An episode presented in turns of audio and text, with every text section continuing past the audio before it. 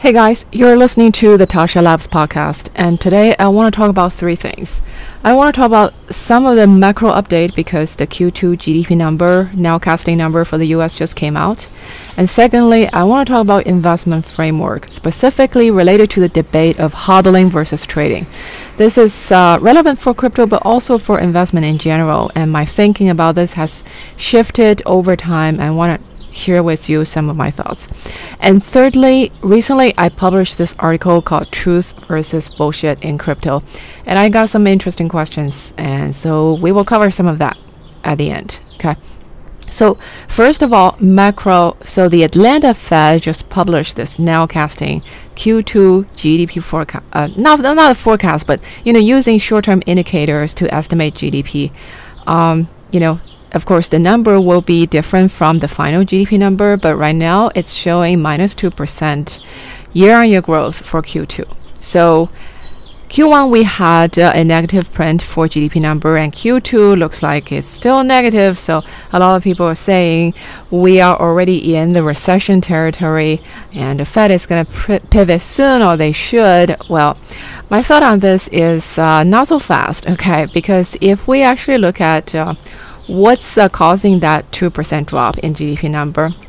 So you can see like uh, most of the drop is actually caused by negative investment growth, specifically res- related to residential investment and also business real estate investment.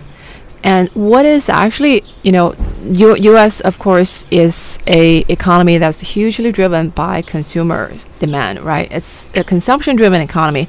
So if you look at the consumption, the Q2 growth is still positive. Well, it's actually pretty flat, but it's slightly positive. So you can argue how accurate this number is, right? But um, it is it is not a negative number, and this is on real terms. Okay, so it's not take it's already removing the price effect.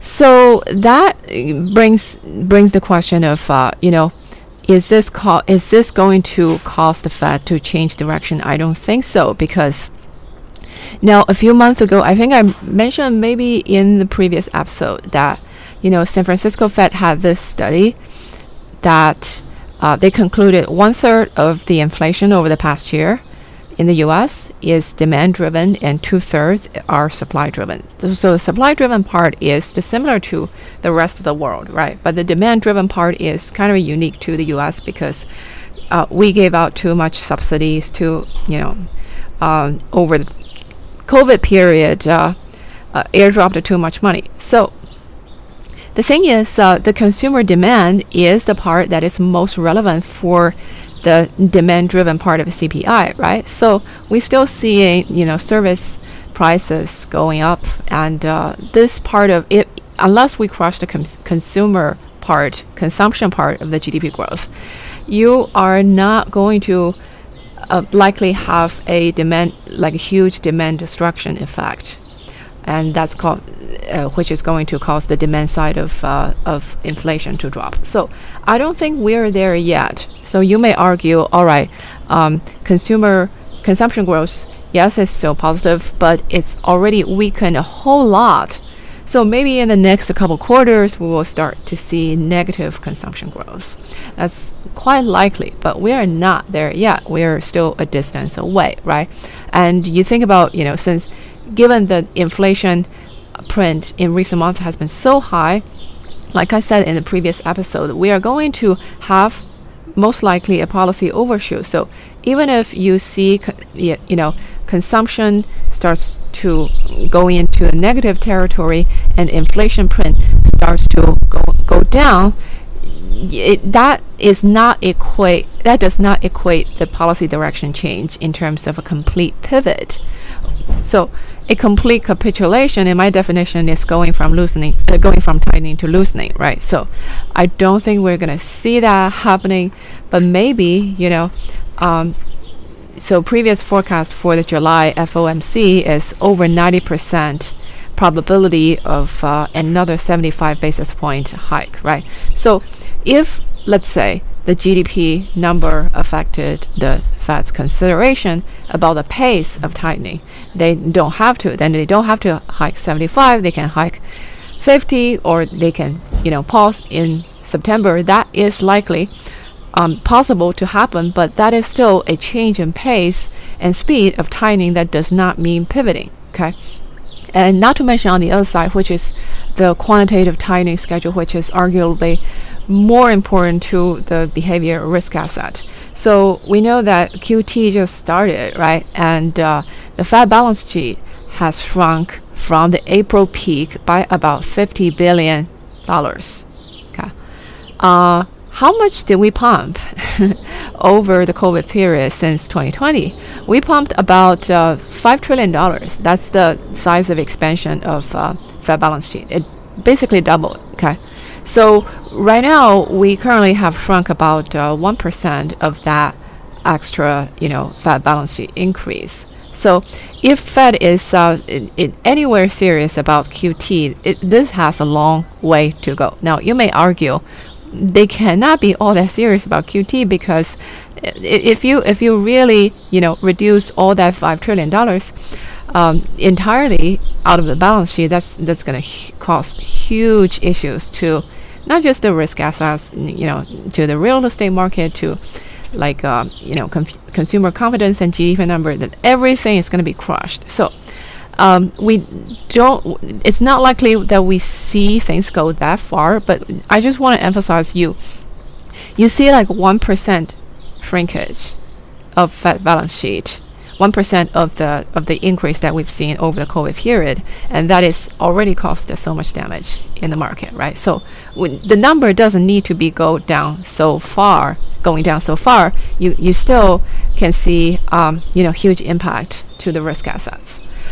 Um, so the bottom line is, uh, I do not see any pivot happening. I think I think we are still, you know, in in the trenches of it, and uh, um, you know, my baseline is uh, market is going to drop further, and how much, to what extent, that that is a different question. Okay, and not to mention, you know, um, we are in a fragile position in risk assets, so we all the forecast right now is not based on not not uh, calculating not counting in any kind of exogenous shock that may happen in the second half of the year so the first half of the year we had ukraine and very few people saw that coming right so if we have any kind of exogenous shock to the downside uh, that's not going to look pretty and nobody is uh, you know taking that into account right now but anyway so that is the macro situation. I'm sorry, there's not much uh, good news to convey. Oh, maybe there are a couple good news now I think about it. First of all, um, we see that uh, logistic in price index in terms of shipping cost globally has been coming down actually over the past few months. So this may translate into lower inflation print going forward globally. Okay on the supply side. So that's that's one piece of uh, positive news that may happen. And secondly, you see China has been opening up. Um, I have a friend who's going to visit family in China right now, and he told me he only has to um, quarantine for three days. only three days. Instead of two three weeks that was the previous norm okay? And uh, we see the leading indicators uh, economic activity indicators in uh, from China um, you know coming out higher than expected recently. So the economy is opening up and if that part of the global economy uh, you know comes back comes back online and uh, the you know uh, logist that that will have a positive impact on logistics and that will reduce some of the supply bottlenecks and that's you know good for reducing inflation worldwide.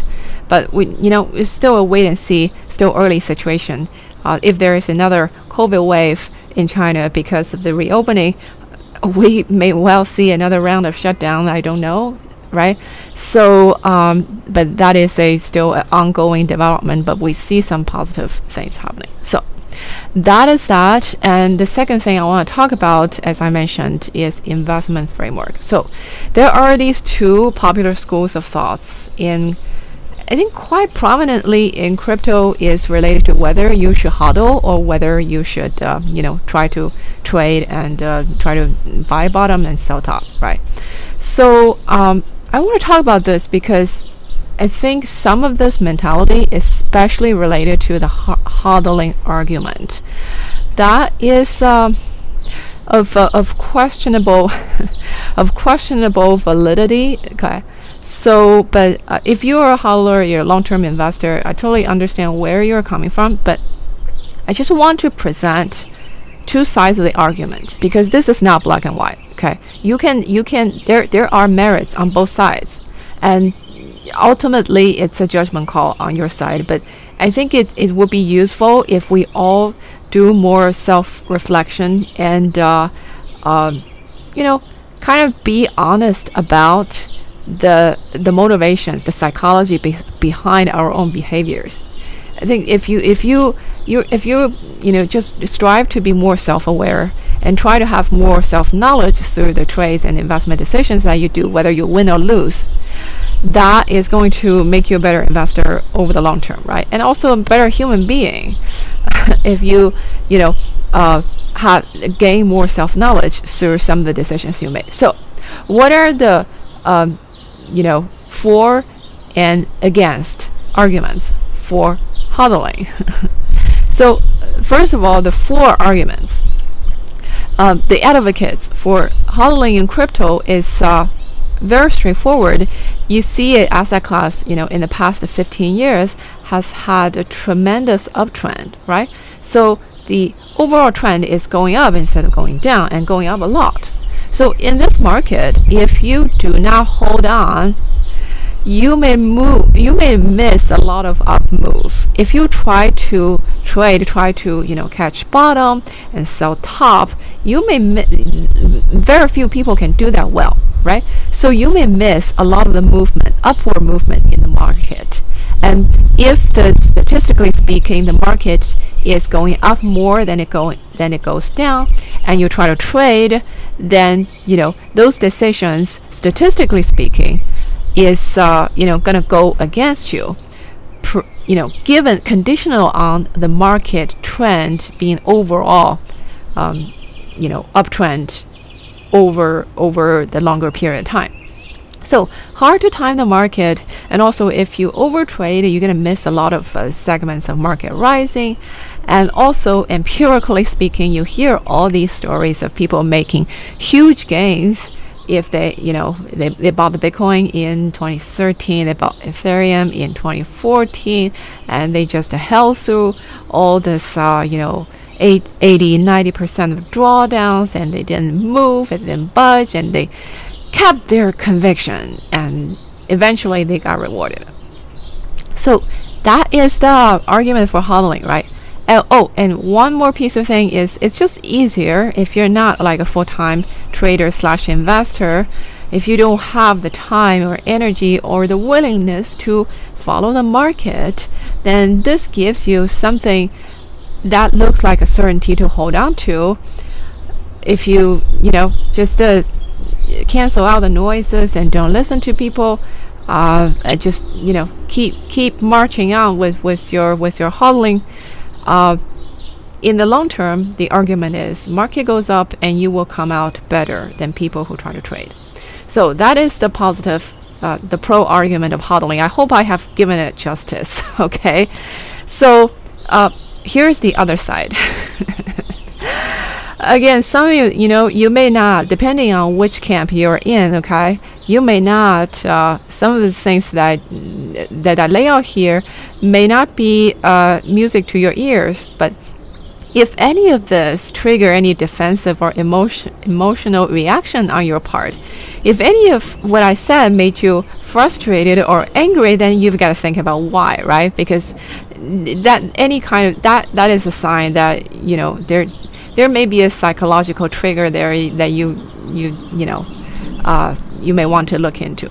But anyway, on the other hand, what are the argument against hodling? you because a lot of times just because of human psychology is is wired this way that we just don't want to lose and we don't want to accept that we are wrong in any area of life right so this is one manifestation of that is that when you buy something and the price drops below your purchase price, most of us we have a tendency to turn into unwilling long-term investors because then we think, oh, it's I'm just gonna hodl. I'm just because the thing in the long term it's gonna go up, okay? Because all the crypto market is going up in the long term. So or uh, you, you, you, you may think because you have a position in it in something, you start to have a not so neutral view about the thing that you're holding. Again, because we have this psychology that we don't want to accept that we are ever wrong, right? So if you buy into a token, you tend to have a favorable op opinion of it. Well, of course, you already have a favorable opinion since you bought into it, right?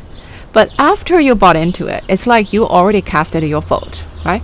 now you kind of the mindset is kind of fixed in that position. Now you're like okay this thing is golden. This becomes a sort of a baby of yours right? So you see this happen again and again in the market.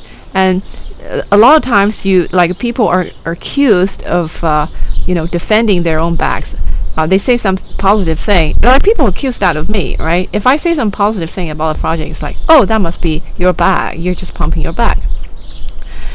well, the, the, the reality is a whole lot more complicated than that, right? First of all, if you are if you if you buy something, you of course have a positive opinion about it.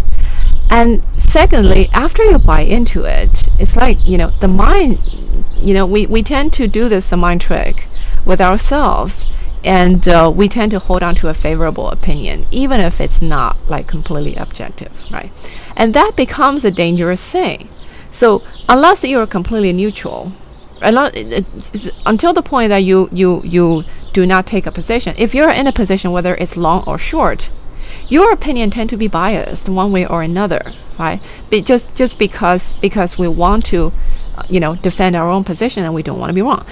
So, but but that is uh, that just prevents you to be to to to to be objective about things, and also you know, a lot of times the, the, the hodling really for most people is a, a, a excuse for a for for not having any kind of risk management, right? So if you are um, investor in any assets, and people tell you risk management is really really important, right?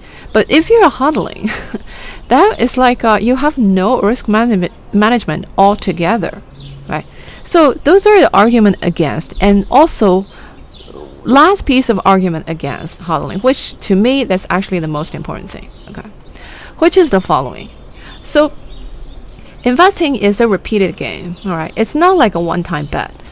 It's it's not like you you make a bet with with your friend about a one-time event and it happened and you you won or you lost that you lost that's the one time thing. Investing is not like that right? So you have to make repeated decisions. Even if you you you make a gain from something from an investment, you most likely you know if you if you get out of the investment you're going to put your money in something else. That's another decision to make right? So is, these are repeated decisions. So statistically speaking if you have a good framework of making these decisions that will allow you to make more right decisions than wrong decisions or if you have a, a you know risk management framework that is going to allow you to take less loss compared to more loss over the long term, then after a extended period of time, you are more likely to come out on top compared to otherwise, right? So if you're saying, but, but if you're just hodling a position, you do not really have, it does not really uh, allow you to practice any investment skill. You're not practicing taking losses, which is super important part of risk management, right? And you're not practicing taking profits. so you're and and none of these are easy to do if you if you are you know um, any any trader will tell you these are actually it takes it definitely takes practice because your mind will always work against you when you try to take profit or take losses there are all these things all these games that we play with ourselves to to try to talk ourselves out of making a judicious decision, right? So these definitely these are all things that takes practice, and over time, like um, you know build a like a a investment framework that makes sense for yourself. But if you're just hodling, you're not practicing uh, practicing any of that. So over the long term, even if you make money from a particular trade, you hodled over the long term, you've succeeded, uh, kind of made a lot of gains. That's just one. Still, you know, over a long term span of things, this is just one trade. You're gonna make other decisions. And uh, we all learn from our history, right? So if you if you made money about a investment, even if the decision is not very sound, but you made money, then you you you would tend to, you know, you you would tend to make more decisions like that in the future. So in the long term, that's not gonna gonna help you. So um. Anyway, so these are like positive side and negative side about the saying that's very popular in crypto that's called hodling. So obviously everybody's situation differ. You gotta ask yourself, what is your motivation? What is your justification for any decisions that you make? And everybody is different, right? But at least, you know, we should all be we should all be, be aware of the other side of the coin because no framework or no decision is like complete certainty and and bulletproof. Even though the human mind is like really desperately tries to grasp onto to grab onto something of complete certainty but that thing you know definitely does not exist.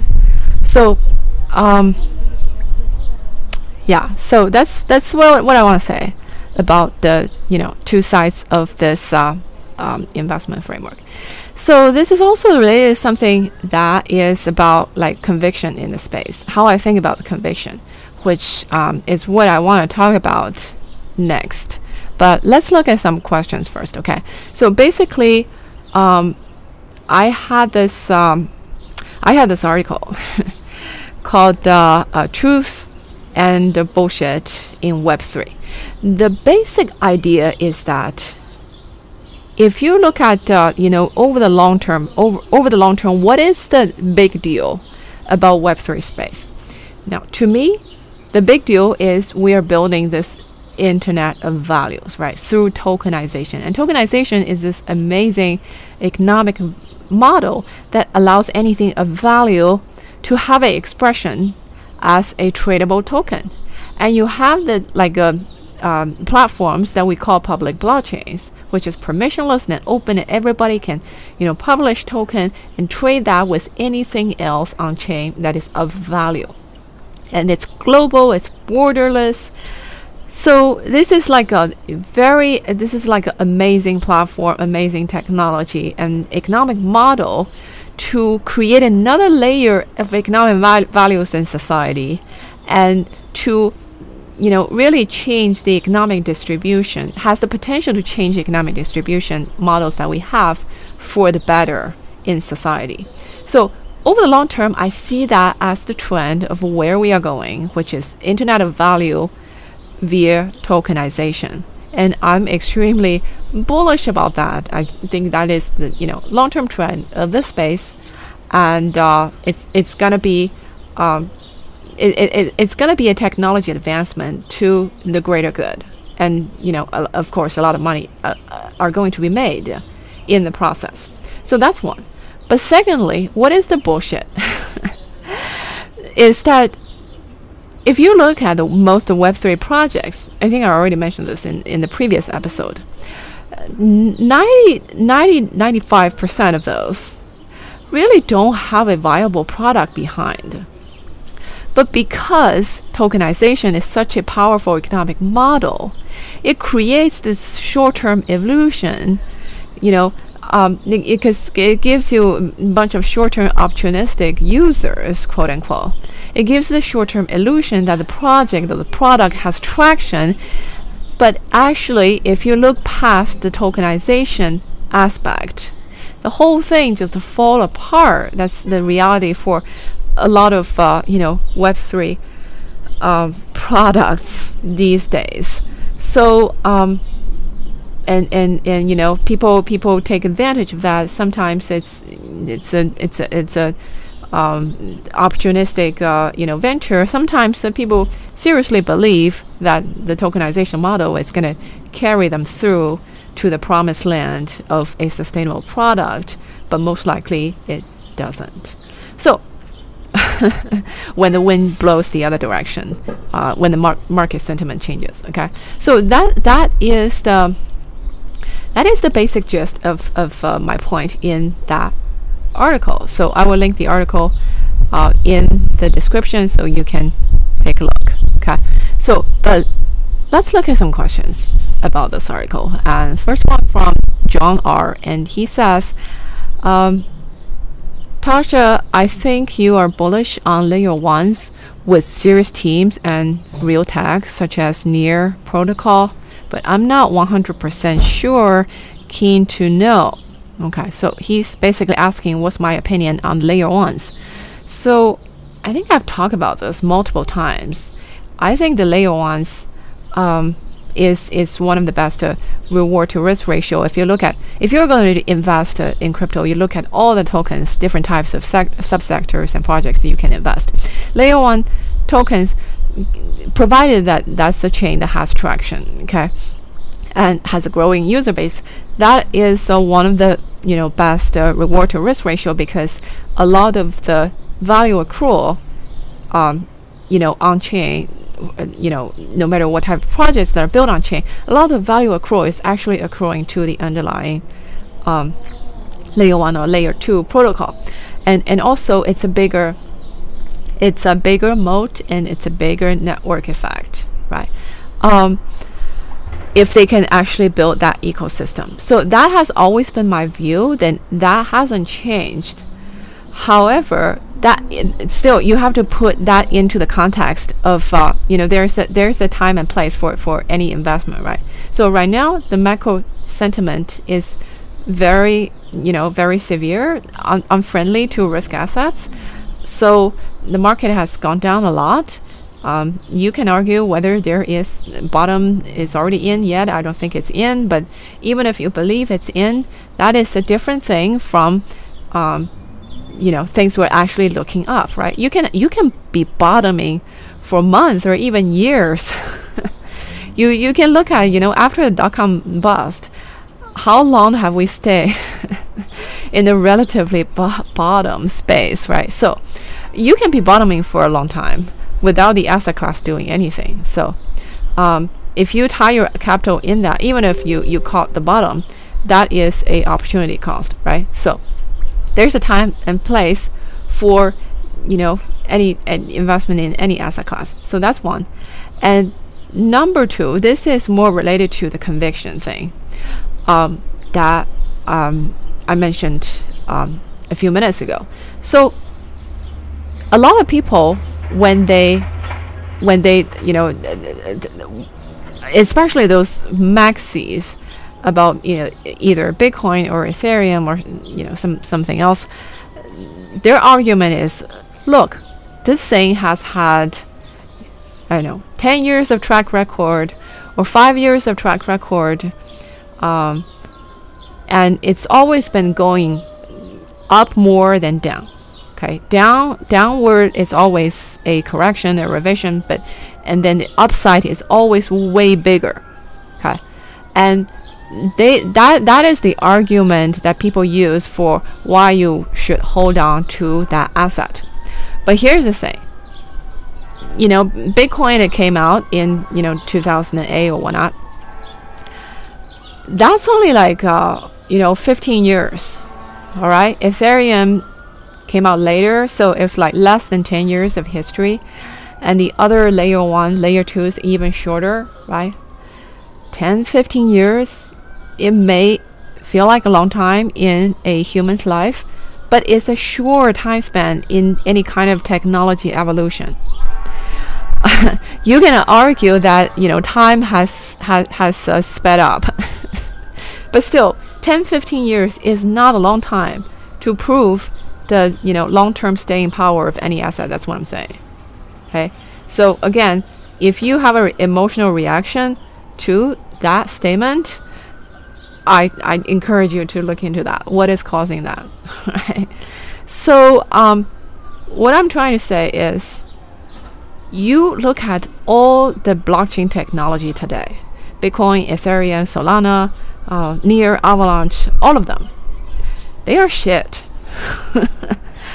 and it's like a terrible, terrible um, scaling ability, terrible user experience. And this is not the, the technology as as it is right now is definitely not going to hold the mantle or take on the responsibility of the global layer of um, you know in, internet of values infrastructure it's right now we don't have the, the entire blockchain space we do not have the capacity to actually carry you know ca- carry the infrastructure load globally if we have a mass adopted internet of value layer um, you know globally. Or if we if we are to have that tokenization uh, into value vision to come true today we don't have an infrastructure for that okay? So all of the infrastructure we have today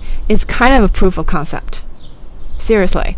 So if you look at step st take one step back you look at things from a ultra long-term point of view I do not know. I, I cannot be 100% sure whether, you know, if 30, 50 years from now, the Internet of Value will have the same set of infrastructure as we have now. I'm not sure that would even be an extension of the infrastructure uh, setup that we have today. So, I think to put it more bluntly, the Bitcoin and Ethereum or Solana, whatever darling of the day, uh, blockchain today, whether they will be the predominant, uh, you know, uh, block, uh, you know, decentralized computing infrastructure or even internet of value infrastructure 20, 30, 50 years down the road, I don't know. I, I think the likelihood is actually not low that they will not be.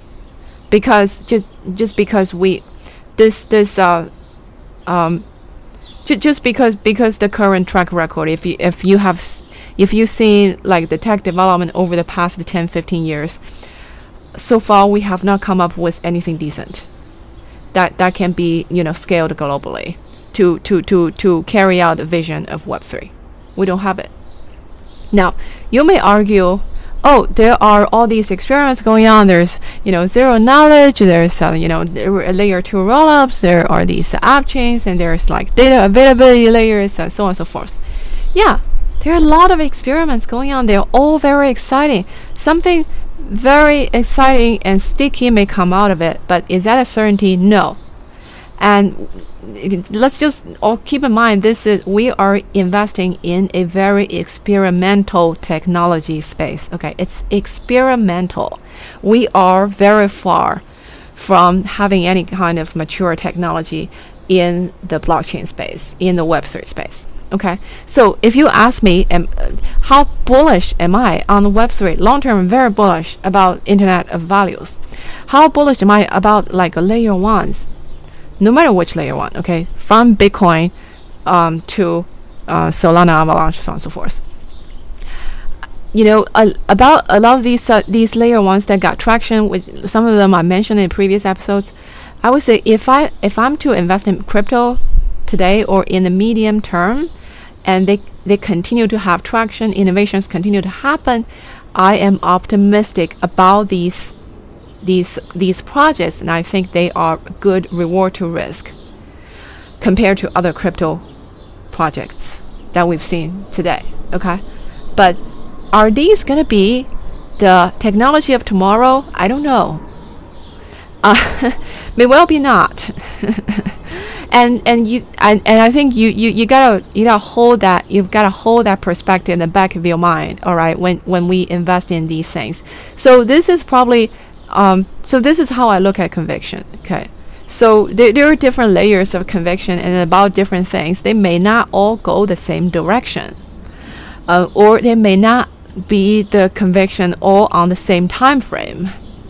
So um, there are a lot of uh, I think there there are a lot of nuances in that, and uh, a good uh, skill I think we can all practice is to have seemingly contradictory views. You can hold the seemingly contradictory views over different layers and different time frames in your mind and see the merits in all of them when you are making any kind of investment decisions. So, I guess that's like one more argument against hodling, if if uh, if uh, you know if you will. So um, so yeah, so so so the bottom line is I don't think there is a foolproof guaranteed thing in the crypto space. You are investing in a very exciting space of experimental technology. uh, so that that let's uh you know better better keep that in mind okay? Um this is not i i don't think this is something that you can just uh, put some money in and just like forget about it. If that money is of cons- considerable value to you unless it's like uh unless it's something that you totally don't care if if that amount is so small right? If that amount is actually meaningful you, you, you, you actually want to keep track of the sector. You, you will want to know what's going on in the sector, how it's developing, because things can move very fast and things can move in different directions. And also keep in mind that the past, uh, you know, 10, 15 years since crypto started in 2008, 2010, that was the beginning um, of, of, of a like a bull trend in uh, risk assets of advanced economies in general, right? So that was the macro environment that we we've been in. So I don't think if you if you look at uh, if you step away and look at the long term picture, that is like one cycle, the 10, 15 years. But for for the crypto investor, for the crypto people, that's like forever. Like okay, this asset class is always going up. That's not true. Okay. So um, and now you see like uh, um, the macro environment changed, and uh, some of the previous uh, beliefs um, that that that was held by by some people as definitely true. For example, uh, oh, Bitcoin and Ethereum, they they can drop a lot, but it will never drop below the previous highs. That myth has already been broken, right? So um, and and also some like some people will say, all right, if you look at the uh, logarithm uh, price trend, and uh, the thing never drops below the two standard deviation. But again, these are like you, you you have to look at like what kind of context or the macro environment these historical data is being placed in and and whether that that environment is still present today right so that's like a historical data it gives you some it informs your decision in terms of you know possibility probability but still there there is a limitation to that right? So none of these are a excuse to not to have um, risk management or to not to watch your basket. Um, okay so that's that. Uh, next question from daniel k. Tell us what you see as long-term truth. What is the real game in town to be considered as worthy long-term intrinsic value-based projects. Oh my God, this this is like uh, this is this played right into what we just talked about, right? So I find this concept really interesting, um, which is called intrinsic value. Because what exactly is intrinsic value? You know, um, it, not to be too philosophical, but I don't think there is such a thing. Value is always in the eyes of beholder, and in order for something, in order for for for, for the for your investment value to realize, for a gain to realize, you always need a lot of people to have the opinion that the thing that you are holding have value and have a lot of value and which is also some something that they also want to hold you always need it's always in the context of people's opinion whether those opinions pan out in the long term to be right or wrong but the, the the thing that has a positive price in the market has a positive price because because of uh, because of people's opinion. So um, I, I just I just don't think this this uh, this uh, concept of intrinsic value is all that useful when considering your investment. so um, is it really you know when price goes up is that delusion of the crowd or is it intrinsic value? You you you can you can argue that market is never neutral, so there's always some kind of delusion going on in one point or another. There is never, never a neutral point where the price is reflecting some kind of quote unquote intrinsic value very, very objectively. Okay, and and also keep in mind financial market over it's uh, like forward looking, right? So it's the, the the kind of projects that goes up in value uh, value slash price, okay, are whatever projects that captures the public imagination about the future, right? So, uh, that th- those are the, the, the things that will go up. Does that mean they necessarily have more intrinsic value compared to those that don't see price go up? That's you know not necessarily true. You, there are plenty of mundane businesses that operate smoothly and steadily that gives a you know steady income, uh, but they the price do not go up. uh, good example: Tesla versus I don't know Ford, Toyota. You know, um, it, it does. does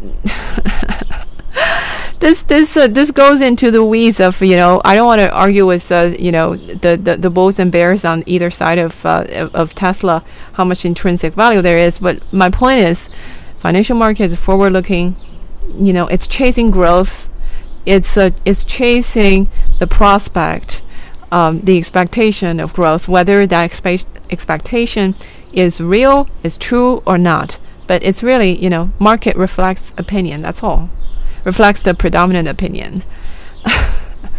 um, so um, so I, I so so that that that's why I don't I don't tend to think about these things in terms of intrinsic value. I don't I don't think that's all that helpful, but I I understand the desire for the mind to want to find that fixed point that's that point of certainty. That's all that, that that's that's what we all want to do because uh, we live in an uncertain world.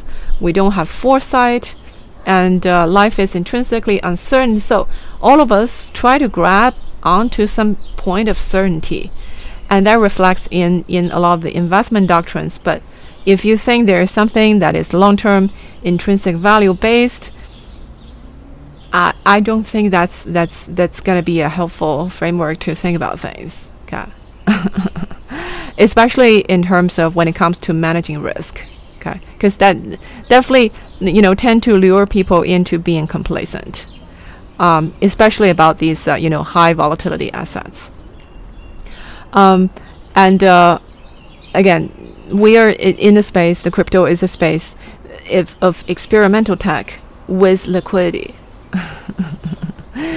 um, all right, so that is uh, that is that. And the next question from Morning Shin: What exactly is the point of Web three if it's not decentralized slash censorship resistant? So this is, I think, referring to what I mentioned in my article. It's like uh, there is this mentality of okay, more decentralized the better, more censorship resistant the better. So projects go out of their ways to try to prove they're more decentralized. Okay, so there may be like for if you're a DeFi product, there may may be like a legal argument um, for why you you you want to be more decentralized instead of less, right? But in terms of product utility point of view, there are my view is there there there is only a small selection of products that actually for which decentralization or censorship resistance is actually a key value proposition. It may be for a lot of product product it may be a nice to have property or feature, but it's definitely not a key feature or value proposition. For the majority of you know products and services in the world. So I, I, think that you know the, the typical Web3 projects that you see in this day and age that tries to you know kind of create this narrative oh, oh we are decentralized that that's why we are better that is kind of a misdirected uh, thinking okay so but I want to address this question actually what's the point of web3 if not decentralized now to me, the point of Web3 is not about decentralization. It's about the Internet of Values. It's about tokenization as a economic model that allows more layers of value to be expressed in a concrete form that allows those to be tradable against one another. In a uniform, in a unified format, um, you know, a example is ERC20 or tokens. It's a uniform uniform format. It's a global platform that allows you know value exchanges to happen. That is amazing. To me, that is the fundamental breakthrough, and that is the promise of Web3 slash Internet of Values. Okay, but if you look at this, if that is the value proposition, does does does it need decentralization or censorship resistance to exist? No. okay, again, you know, like I know a lot of, uh, you know, um, uh, Bitcoin maxis or Ethereum maxis would disagree with me, but you know, but but this is a you know I, I want to present you this perspective, but you judge for yourself. Okay most of the products, most of the values that can be embodied on chain can be tokenized, which to me, the tokenization aspect again is the biggest value proposition um, of, of Web3. And when, when you combine that with um, products and services that actually has a viability in real life, that is a very powerful um, you know, business model for a lot of things. But do they all need to be censorship resistant or decentralized in terms of you know the computing network they run on or the you know database they run on? I don't think so. So um, there's a there's a recent um, uh, paper or report that just came out from BIS, so Bank of International Settlement. Okay. So I encourage you to, to check it out. So I will link it in the description too. What, what the reason I bring it up is because that that is like a present you a different point of view, right?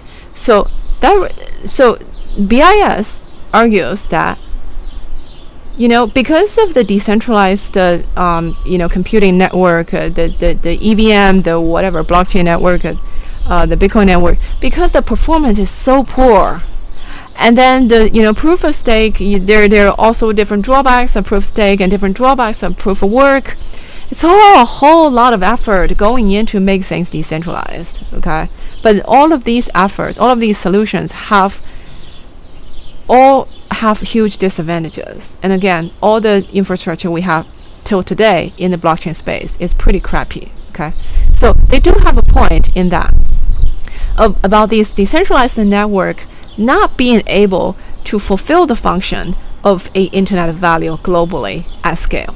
So what they think it makes sense is the nation states of the world come up with their own centralized uh, you know computing network or databases that take some of the merits of decentralized blockchains, uh, namely open openness and you know some of the permissionless features to allow other you know projects to be built on top. But keep this in the public domain run by the nation state you know it's like uh, the cbdc blockchains right? Or the cbdc network where private sector or whoever can build on. It could still be interoperable it could still be you know borderless but with some restrictions whatever restrictions that nation states want to put on i think you know what those are, right?